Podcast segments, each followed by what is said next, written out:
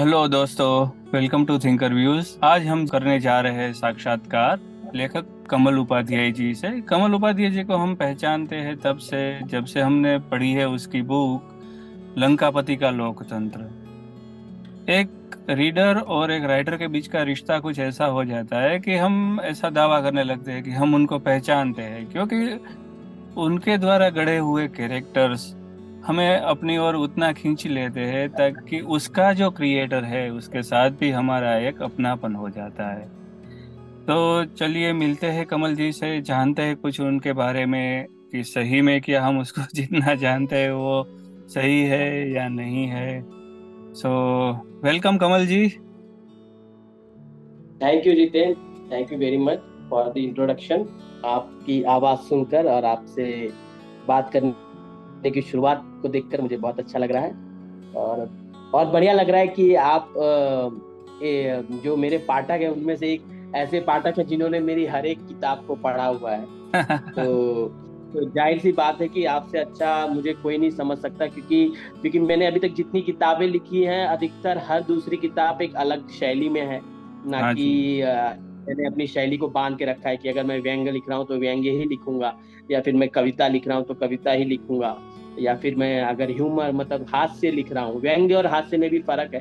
तो हाँ अगर हास्य लिख रहा हूँ तो हास्य लिखूँगा या फिर क्राइम क्राइम तो मैंने हर एक शैली में लिखी है तो ज़ाहिर सी बात है आपने मुझे हर एक मेरी हर एक किताब पढ़ी हुई है।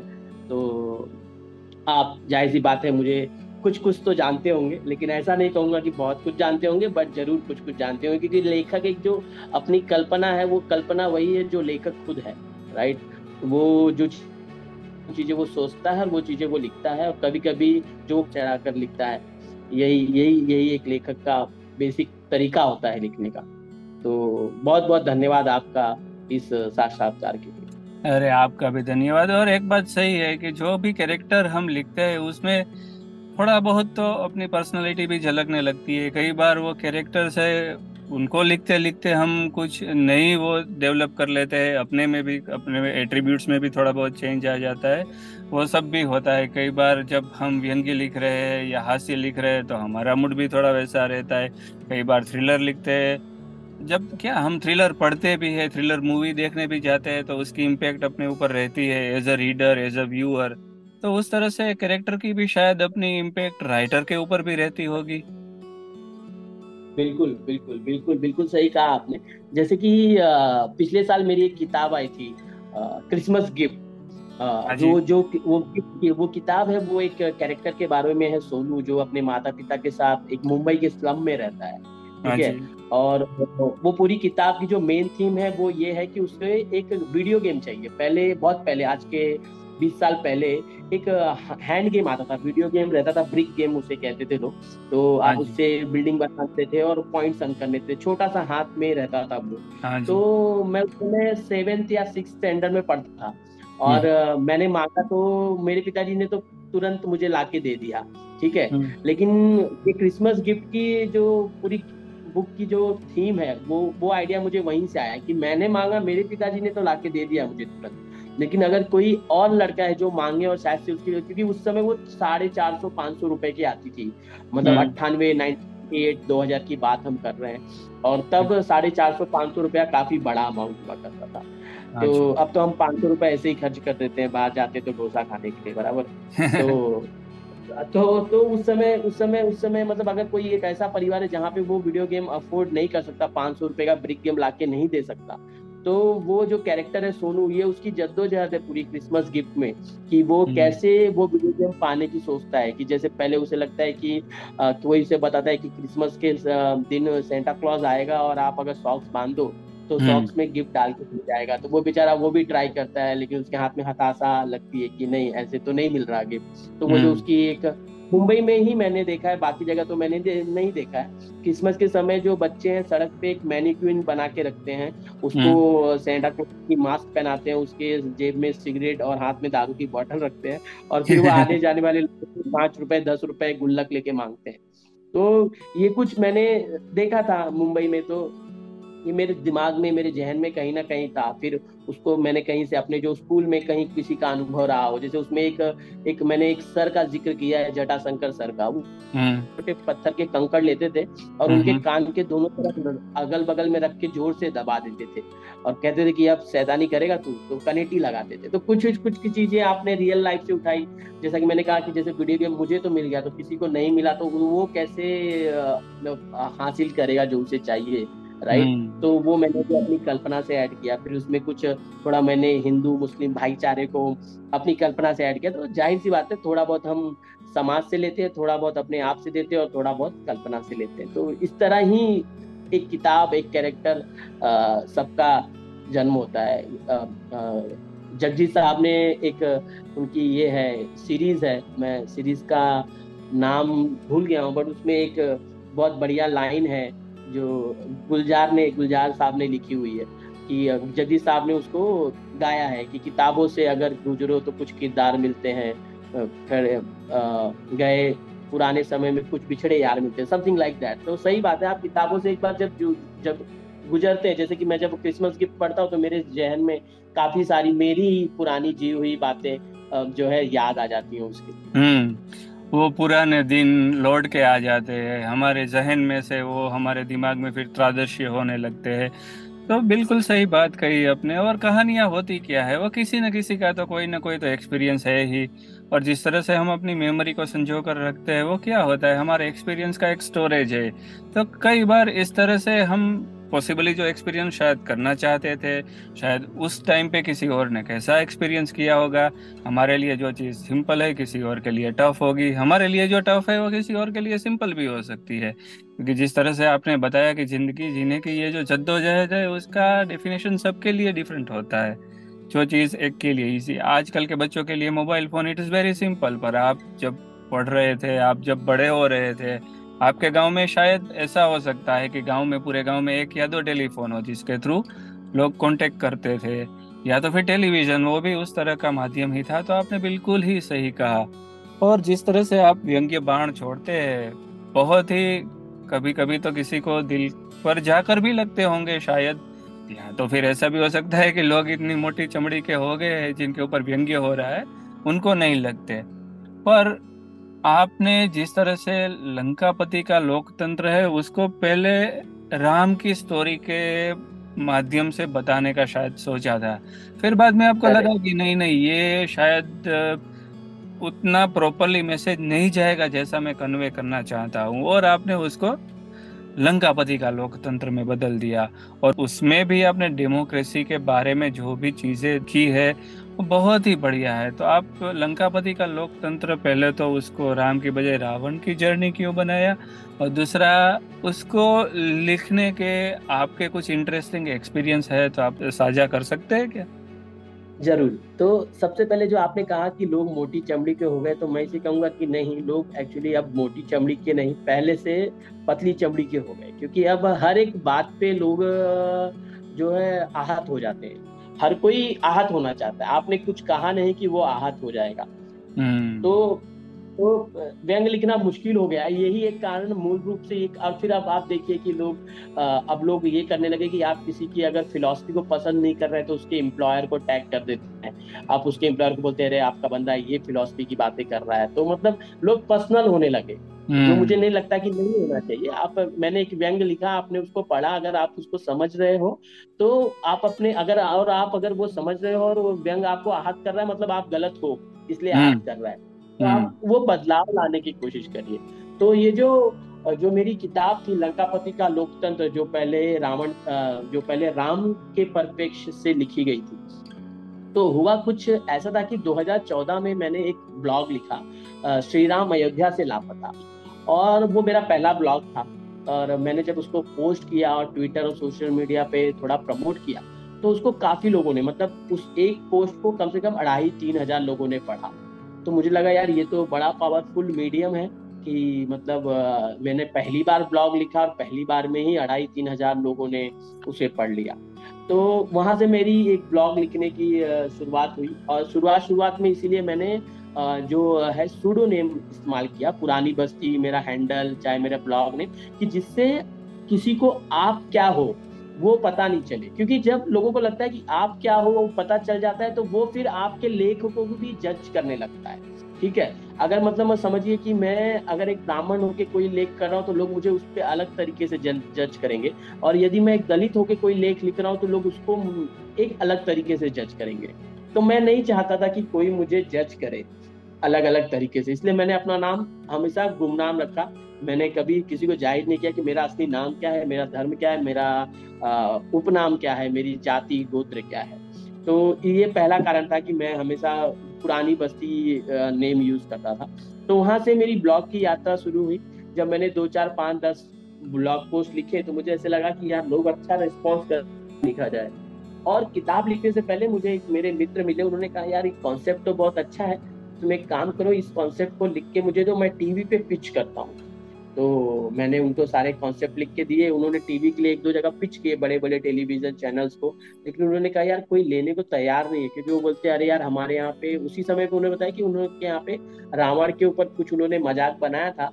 तो टीवी के बाहर लोग आ गए तोड़फोड़ करने की, तुम कैसे रावण के ऊपर मज़ाक बना सकते हो? जैसा कि अभी देखो, आदि पुरुष में भी कुछ अब मैंने तो पूरा देखा नहीं है बट ट्रेलर भी इतना ज़्यादा समझा नहीं, लेकिन जो समझ में आया मुझे कि आदि पुरुष में कुछ रावण को गलत तरीके से लोग ऐसे कर रहे हैं कि तुमने पोर्ट्रे किया है। मतलब हिंदू रावण है तो उसको कुछ अलग तरीके से पोर्ट्रे कर रहे हो आप राइट तो उसने मुझे बताया कि यार ये राम के ऊपर तो बड़ा मुश्किल है, और राम को तो छोड़ दे, रावण के ऊपर भी तू लिखेगा तो कोई ये किताब मतलब ये सीरीज़ तो बन नहीं पाएगी तेरी पिक्चर फ़िल्म मतलब टीवी सीरियल बन नहीं पाएगा। तो मैं बड़ा दुखी हुआ। फिर मैंने बोला, यार, अब तो पूरा लिख दिया है तो अब क्या करें? तो फिर मुझे आइडिया आया कि, यार, अब राम से अगर लोग इतने आहत हो रहे हैं तो लोग मतलब राम के द्वारा मैं जो संदेश देना चाहता था, ठीक है, वो नहीं पढ़ना चाहते। लोगों का ऐसा है कि राम को क्यों तुमने पात्र बना लिया और तुम क्यों उनको लेके व्यंग कर रहे हो? तो इसलिए मुझे जो राम है, उसने हटाकर रावण को लाना पड़ा। तो उससे जो मेरी किताब की व्यंग की जो क्वालिटी थी, वो आप समझिए कि कम से कम तीस परसेंट नीचे गिर गई। क्योंकि राम तो मर्यादा पुरुषोत्तम है ना। तो हम्म। राम मर्यादा पुरुषोत्तम है तो वो लोकतंत्र डेमोक्रेसी की बात करेंगे वो सब चीज़ सही तरीके से करने की बात करेंगे। लेकिन रावण तो मर्यादा पुरुषोत्तम नहीं था वो तो रावण असुर है वो तो उसका तो काम ही है कि छल या साम दाम दंड पे जैसे भी हो कुछ भी करके जो जीतना है वो जीत लो जो हासिल करना है वो हासिल कर लो। तो लेकिन यही था कि वो मैंने फिर मतलब उसको पूरा रावण के नाम पे लिखा। फिर लेकिन उसके लिए भी प्रकाशक इतने जल्दी मिल नहीं रहे थे। तभी उसी हम्म। समय एक मेरे मन में एक क्राइम थ्रिलर आया और मैंने वो क्राइम थ्रिलर लिख दिया। और वो जगन्नाथ को मैंने भेजा। तो जगन्नाथ को वो पसंद आ गया। तो मैंने कहा यार मेरे पास एक और कहानी है रावण वाली। वो क्राइम थ्रिलर उन्होंने मुझे दो दिन में पसंद कर लिया और बोला कि ठीक है हम पब्लिश करेंगे एग्रीमेंट बना लेते हैं। मैंने हम्म। बोला कि ठीक है डन है। फिर वो रावण वाली मैंने उन्हें जब भेजी तो उसके लिए भी उन्होंने भी दो से तीन महीने लगाए। हाँ बोलने के लिए। लेकिन एट लास्ट उन्होंने उसको पब्लिश किया और उसके और the good part with Jagannath I thank them कि दे पेड मी मनी जो हिंदी में बहुत मुश्किल है। हिंदी में लोग हिंदी लेखक जो है बेचारा वो तो पैसे तो मिलना दूर की बात है। लोग उससे पैसे मांगते हैं। कि हम तेरी 200-300 कॉपी प्रिंट करके बेचेंगे you have to pay us twenty thousand thirty thousand forty thousand ऐसे सबके अलग अलग रेट हैं जो भी प्रकाशक हैं।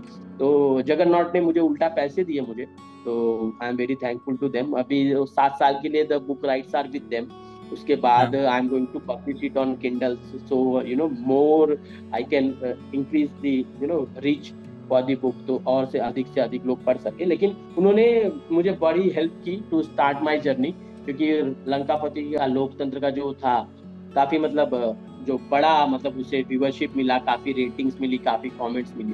तो उसके लिए मैं बहुत थैंकफुल हूँ। तो ये पूरी एक जर्नी रही आ, राम से शुरू हुई किताब को रावण रावण के परिप्रेक्ष्य से। खत्म करने की।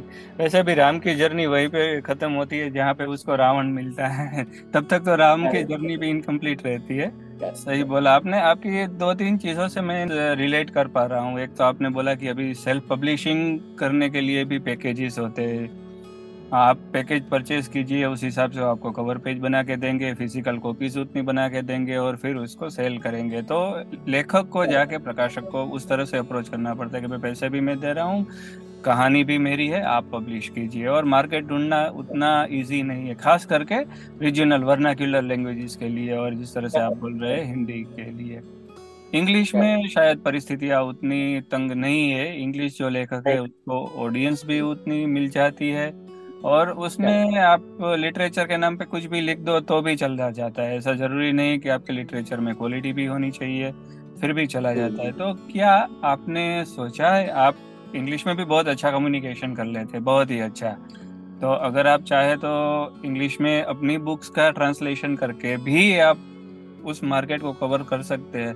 तो क्या कभी आपने सोचा है इंग्लिश रीडर्स तक पहुँचने का? या फिर आपको ऐसा लगता है कि जो इमोशंस आप हिंदी में समझा रहे हो एक्सप्रेस कर रहे हो, शायद इंग्लिश सुनने वाली जो ऑडियंस है इंग्लिश पढ़ने वाली जो ऑडियंस है वो उनके साथ उतना रिलेट न कर पाए ऐसा ऐसा हो सकता है? आपको कभी ऐसा लगा है? तो हालाँकि ये सही बात आपने कही कि मतलब मेरी अंग्रेज़ी भी ठीक ठाक ही है मैं कह लूँगा क्योंकि मैं एक एमएनसी कंपनी में काम करता था जहाँ पे आपको दिन रात यूएस में काफ़ी कॉल्स होते थे। तो और मेरी मेरी एक किताब भी इंग्लिश में मैंने लिखी हुई है जिसका नाम है the journey of walking bird जो मेरी डॉटर की मैंने या जो कि मैंने मेरी डॉटर के लिए लिखी जब वो उसकी बर्थ के समय मुझे ऐसा लगा कि यार, अब ये बड़ी होगी धीरे धीरे तो इसको कहानियाँ सुनानी पड़ेंगी। तो मुझे यहाँ वहाँ कहानियाँ ढूंढनी होगी, इससे अच्छा मैं एक काम करता हूँ, इसके लिए एक कहानी लिख देता हूँ। तो इंग्लिश में और हिंदी में जो मुझे बेसिक मेरे लिए जो चैलेंज दिखता है कि हिंदी जो है क्योंकि मैं खुद वर्नाकुलर से पढ़ा हुआ हूँ तो मेरे पास जो और मैंने हिंदी में बहुत सारी किताबें पढ़ रखी है। तो मेरी जो हिंदी की वॉक्यूबलरी है, वो काफ़ी स्ट्रांग है। ठीक है हम्म। और इंग्लिश में जो है मेरे को अगर मुझे अगर कुछ लिखना है तो ज़ाहिर सी बात है मेरे पास जो लिमिटेड वर्ड्स हैं और उसके उसके फिर मुझे थर्ड पार्टी पे डिपेंड होना पड़ता है एडिट के लिए ठीक है या फिर हम्म। कहीं मेरे इमोशन जो मैं शायद से लिखना चाहता हूँ वो जो मैं सोच रहा हूँ वो हिंदी में सोच रहा हूँ और लिख रहा हूँ इंग्लिश में लिख रहा हूँ तो शायद से वो इमोशन उस तरह से कन्वर्ट नहीं हो पाते इसीलिए मैं इंग्लिश में नहीं लिखता हूँ, मैं मूल रूप से हिंदी में लिखता हूँ। मैं लिख सकता हूँ इंग्लिश में, लेकिन वही है कि मैं उसमें हंड्रेड परसेंट कॉन्फिडेंस नहीं हूँ, क्योंकि मैं अपने सारे इमोशन एज इट इज़ वहाँ पे दे पाऊँगा, वहाँ पे लिख पाऊँगा। और एक तो ये है कि थर्ड पार्टी पे आप डिपेंड हो जाते हैं एडिट के लिए। हिंदी में ऐसा है कि मैं खुद ही उसे एक बार, दो बार, तीन बार, चार बार, पाँच बार पढ़ के पहले खुद एडिट करता हूँ, फिर जो थर्ड पार्टी एडिट करेगी वो बहुत स्मॉल पार्ट होता है। बट इंग्लिश में वो एक बढ़ जाता है। तो तो नहीं कुछ किताबें तो मैं ट्रांसलेट करूँगा इंग्लिश में। Uh, जैसे Christmas gift is one of the top in my mind कि वो दिस इज़ समथिंग कि पीपल शुड रीड कि मुंबई में आज के मतलब पंद्रह साल पहले और या फिर आज भी करंट डे सिचुएशन में भी धारावी में कोई बच्चा कैसे रहता है और उसकी आँखों में क्या इच्छाएँ। तो ऐसा हो सकता है कि उसको वीडियो गेम नहीं चाहिए बट ऐसा हो सकता है कि उसको डोमिनोज का पिज्जा खाना है। ये हो सकता है राइट तो, तो क्या इच्छा है? तो मैं इसलिए क्रिसमस गिफ्ट जो है आ, मैं एक इंग्लिश में ट्रांसलेट करूँगा उसे। और बाकी की किताबें I am not sure but try करते हैं यार। लेट्स ट्राई की मतलब जो भी हिंदी में जिनकी अच्छी ये हुई है जिन्हें काफ़ी अच्छी व्यूवरशिप मिली हुई है। जैसे जो मेरी हिंदी की किताब द जर्नी ऑफ़ ईवा जो थी वो तीन पार्ट में एक सिंगल बुक थी। फिर मैंने उसको हिंदी में तीन अलग अलग भाग में पूरी किताब नए तरीके से लिखी। ट्रांसलेट नहीं किया है। मैंने हाँ. पूरी किताब नहीं लिखी। जो पहला हम्म। भाग था इलू लापता फिर जो दूसरा भाग था चल इलू चलने वाली चिड़िया और तीसरा जो आएगा इलू हैप्पी बर्थडे। हैप्पी बर्थडे इलू तो वो मैं तीन अलग अलग हिंदी में लिख रहा हूँ। और मुझे ऐसा लग रहा है कि हिंदी में ही मुझे ज़्यादा मज़ा आता है देन इंग्लिश। तो तो मूल रूप से तो मैं हिंदी में ही लिखूँगा। बट यहाँ ट्रांसलेट करके जो किताबें हिंदी में अच्छा कर रही तो उनको ट्रांसलेट करके मैं कोशिश करूँगा कि मैं उसे पब्लिश करवाऊँ। और मोस्टली किंडल पे ही पब्लिश करूँगा क्योंकि मैं खुद हार्ड बुक्स रीड नहीं करता। आई हैव माई किंडल मैं उस पर ही पढ़ता हूँ। और मुझे ऐसा हम्म। लगता है इट्स वेरी है कि आपके पास पाँच सौ बुक आपके एक छोटे से किंडल में पड़ी हुई है। और आप जैसे ही खोलोगे आप जो चाहिए वो बुक पढ़ सकते हो। और काफ़ी मुझे तो ऐसा लगता है काफ़ी कंफर्टेबल है। कुछ लोगों को रहता है कि यार नहीं हाथ में किताब होनी चाहिए तभी मज़ा आता है। मुझे वैसा टाइप का नहीं है। मुझे मज़ा आता है कहानी क्या है मुझे मज़ा आता है प्लॉट क्या है मुझे मज़ा आता है कि प्रोटागनिस्ट की क्या चैलेंजेस है। मुझे मज़ा आता है कि एंटोगनिस्ट इतना पावरफुल है तो अब उसको कैसे हराए।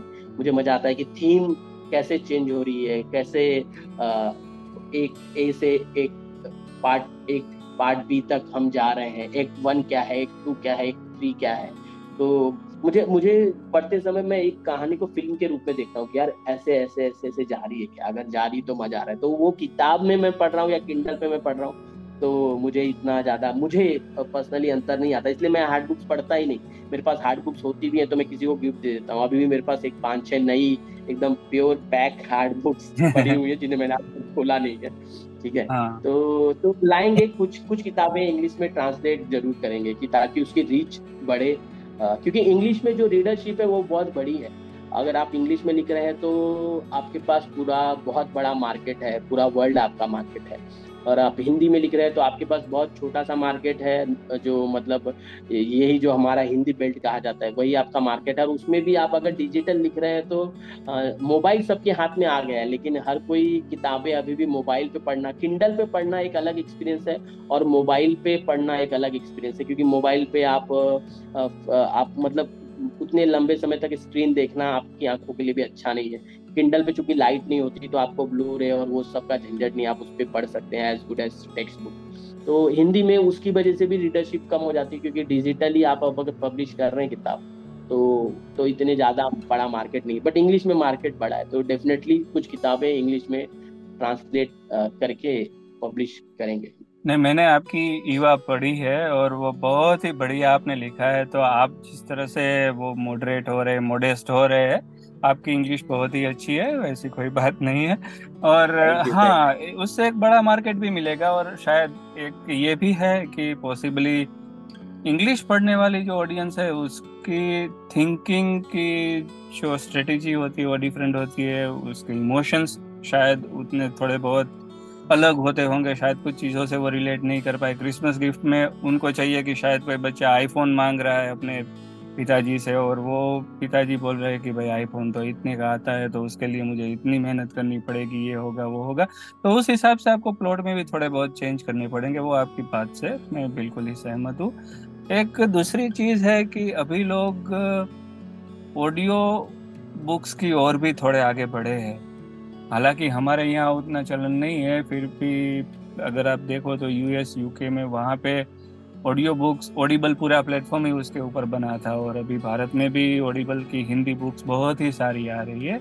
कुकू एफएम ने भी शायद बहुत ही अच्छा एक इनिशिएटिव लेके हिंदी बहुत सारी बुक्स के लिए भी वो किया है।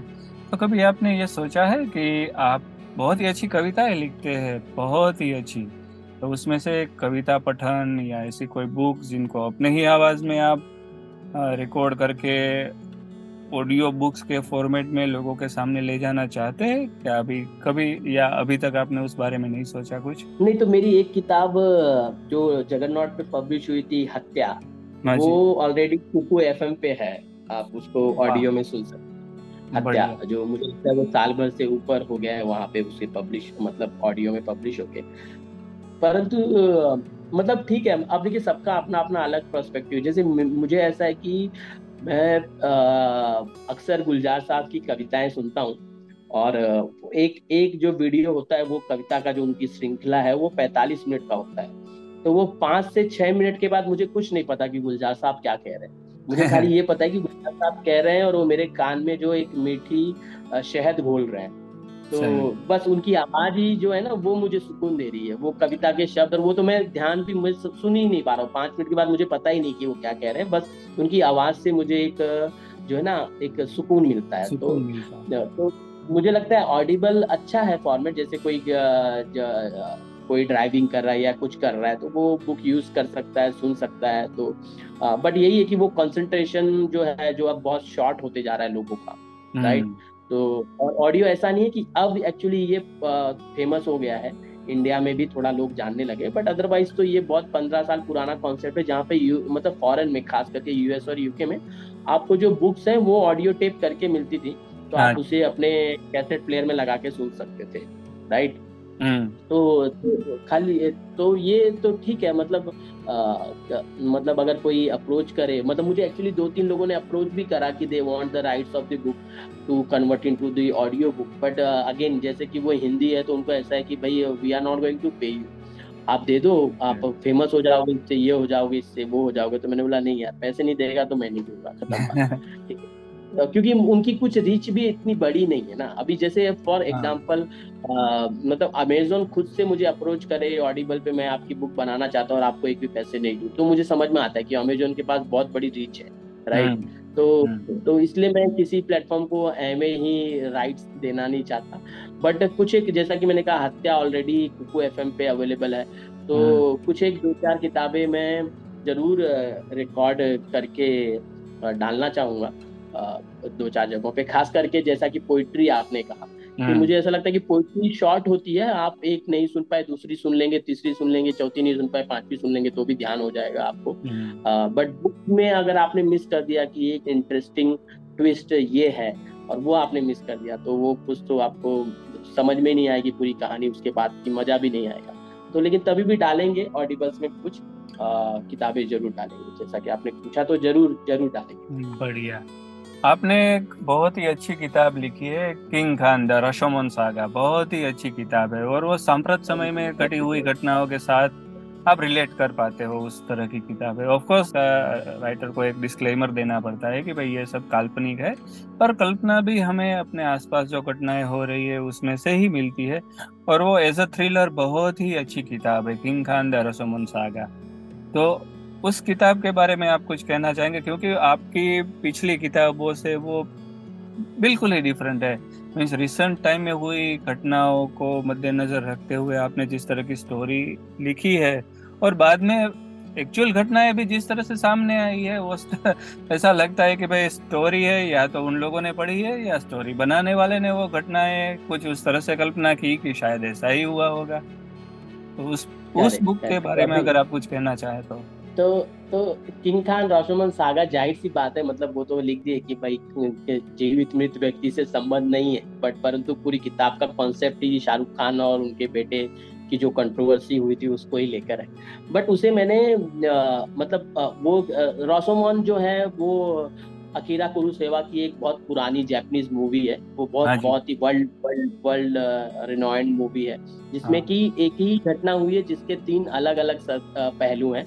हर कोई अपना पहलू बताता है और हर किसी का पहलू दूसरे किसी की कहानी के पहलू से मिलता नहीं। मतलब एक ही घटना उसके तीन सत्य। ठीक है। जैसा कि हमारे सनातन धर्म में है कि आप दो भगवान तीन भगवान पाँच भगवान जितने भगवान को मानना है आप मानिए सबका अपना सत्य सबकी अपनी आस्था है। वैसे ही ये King Khan the Rashomon saga है कि इसमें तीन कैरेक्टर हैं, एक किंग खान है जिसका कैरियर एकदम डूबा जा रहा है, फिर एक उसका बेटा है, जो परेशान हो गया है कि मतलब मेरे पिताजी इतने फ़ेमस है तो मुझे कहीं और आने जाने नहीं मिलता। और तीसरा वो इंस्पेक्टर है जिसे मतलब जिसके कभी भी ट्रांसफ़र हो सकता है क्योंकि वो बहुत ज़्यादा ईमानदार है।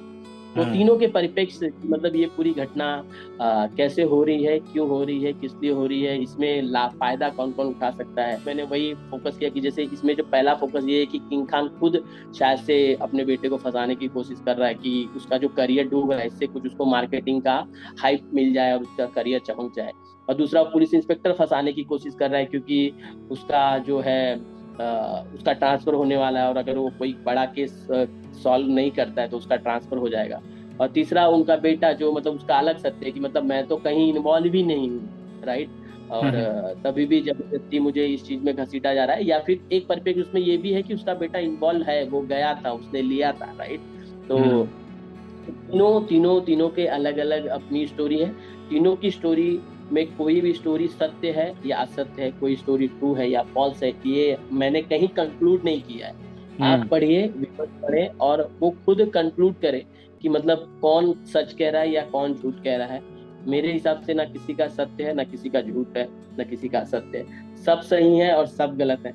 और और थोड़ा मैंने इसे एक मतलब वो सेम अकीरा कुरोसेवा की जो मूवी है, उसी हिसाब से उसको ध्यान में रखकर लिखा है कि मतलब हर कहानी के पहलू के तीन एक्ट होने चाहिए act one act two act three मतलब जिस तरीके से फ़िल्म लिखी जाती है एक्ट वन मतलब आप पूरा सेटअप लगाते हैं कि कौन से कैरेक्टर्स होंगे फिर उसमें इंट्रोड्यूस करेंगे कि कैरेक्टर की प्रॉब्लम क्या है उसको अचीव क्या करना है लाइफ में।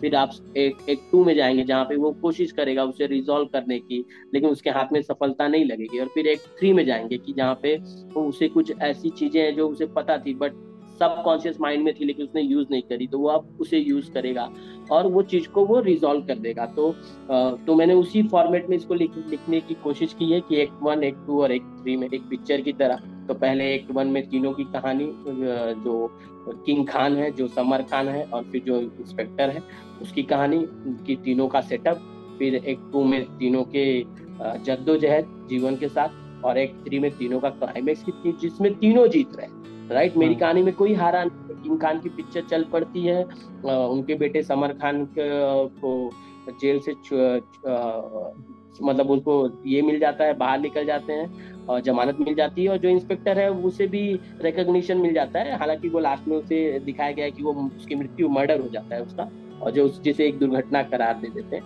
तो वो भी ओपन इंडेड है कि वो मैंने कहीं बताया नहीं कि वो दुर्घटना है कि उसे किसी ने मरवाया है।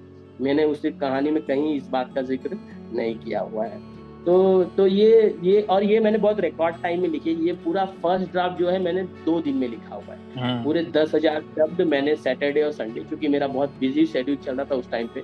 आ, मैं काफ़ी मतलब सुबह से लेके रात तक काम काम काम और उसके बाद call call call work from home में आपने कॉल कॉल ज़्यादा किया है काम काम ज़्यादा किया है। तो मैंने सैटरडे संडे दो दिन के रिकॉर्ड टाइम में फ़र्स्ट ड्राफ्ट लिखा उसके बाद उसको एडिट किया और और फिर ये बुक आई। और इस बीच में मैं आप एक चीज़ शायद से आप नहीं पूछेंगे तो मैं को ज़रूर कहना चाहूँगा कि मेरी सारी किताबें जो हैं जगन्नाथ वाली छोड़ के जो जितनी भी किताबें अमेजोन पे हैं उनका जो कवर डिज़ाइन मेरे एक फ्रेंड है चेतन अडलक वो करते हैं और हम्म। अभी तक मैं जो भी उन्हें थोड़ी बहुत ब्रीफ देता हूँ और उसके बाद वो जो उस पर अपनी क्रिएटिविटी लगाते हैं तो हर बार उन्होंने एक बहुत अच्छा कवर डिज़ाइन मेरी बिग बुक के लिए किया हुआ है डेफिनेटली आपकी हर बुक का कवर पेज अगली बुक से बहुत ही अच्छा होता है। उसमें भी इम्प्रूवमेंट्स हमें लगते हैं और आप उसकी क्रेडिट उसको देते ही है। कई बार कई बुक्स में वो शायद मिस भी हो जाती है। पर आपने कई बार ट्विटर पे भी बताया है हमारे उधर इंटरव्यू में भी बोला है। वॉइस ऑफ़ जयपुर में जो इंटरव्यू आया था शायद उसमें भी ये मैंशन किया हुआ है कि आपके मित्र है चेतन जी जो बहुत ही अच्छा ये आपके बताए गए बातों को गौर करके, बहुत ही अच्छा इमेजिनेशन करके, बहुत ही बढ़िया कवर पेज बना के देते हैं। यही तो मित्रों की खासियत होती है कि वो हमें शायद कम शब्दों में भी समझ जाते हैं। बहुत ही बढ़िया बात कही कमल जी आपने। वैसे आपको पूछने के लिए मेरे पास बहुत सारे क्वेश्चन है। आपको कौन सी हिंदी बुक्स पसंद है? आपको कौन से हिंदी लेखक पसंद है? आपको कौन सी हिंदी कविताएँ पसंद है?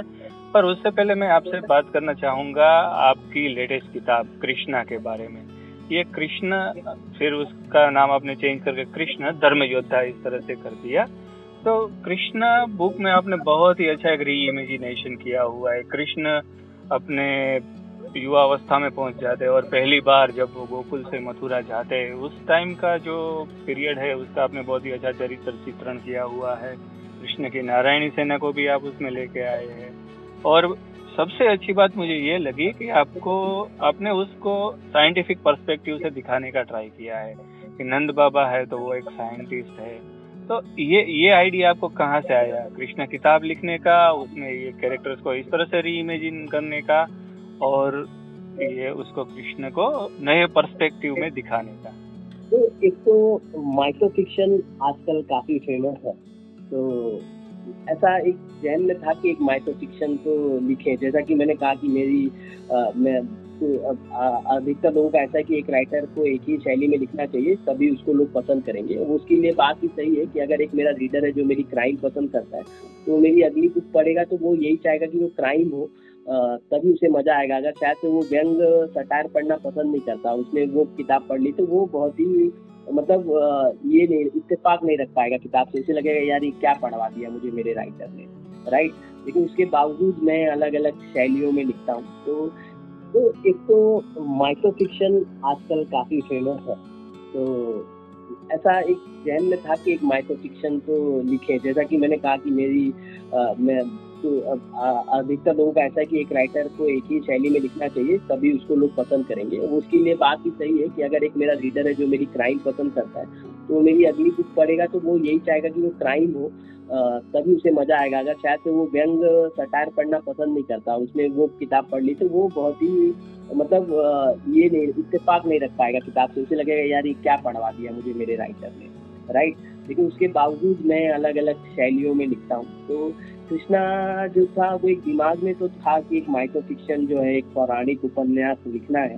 आ, तो लेकिन मुझे लगा कि यार जो कृष्ण है कि कृष्ण की जो कहानी है जो हमने आज तक देखी चाहे धारावाहिकों में या किताबों में पढ़ी वो हर जगह पे तो वही है कि वो चमत्कार कर रहे हैं और उनके पास अद्भुत जो शक्तियाँ हैं।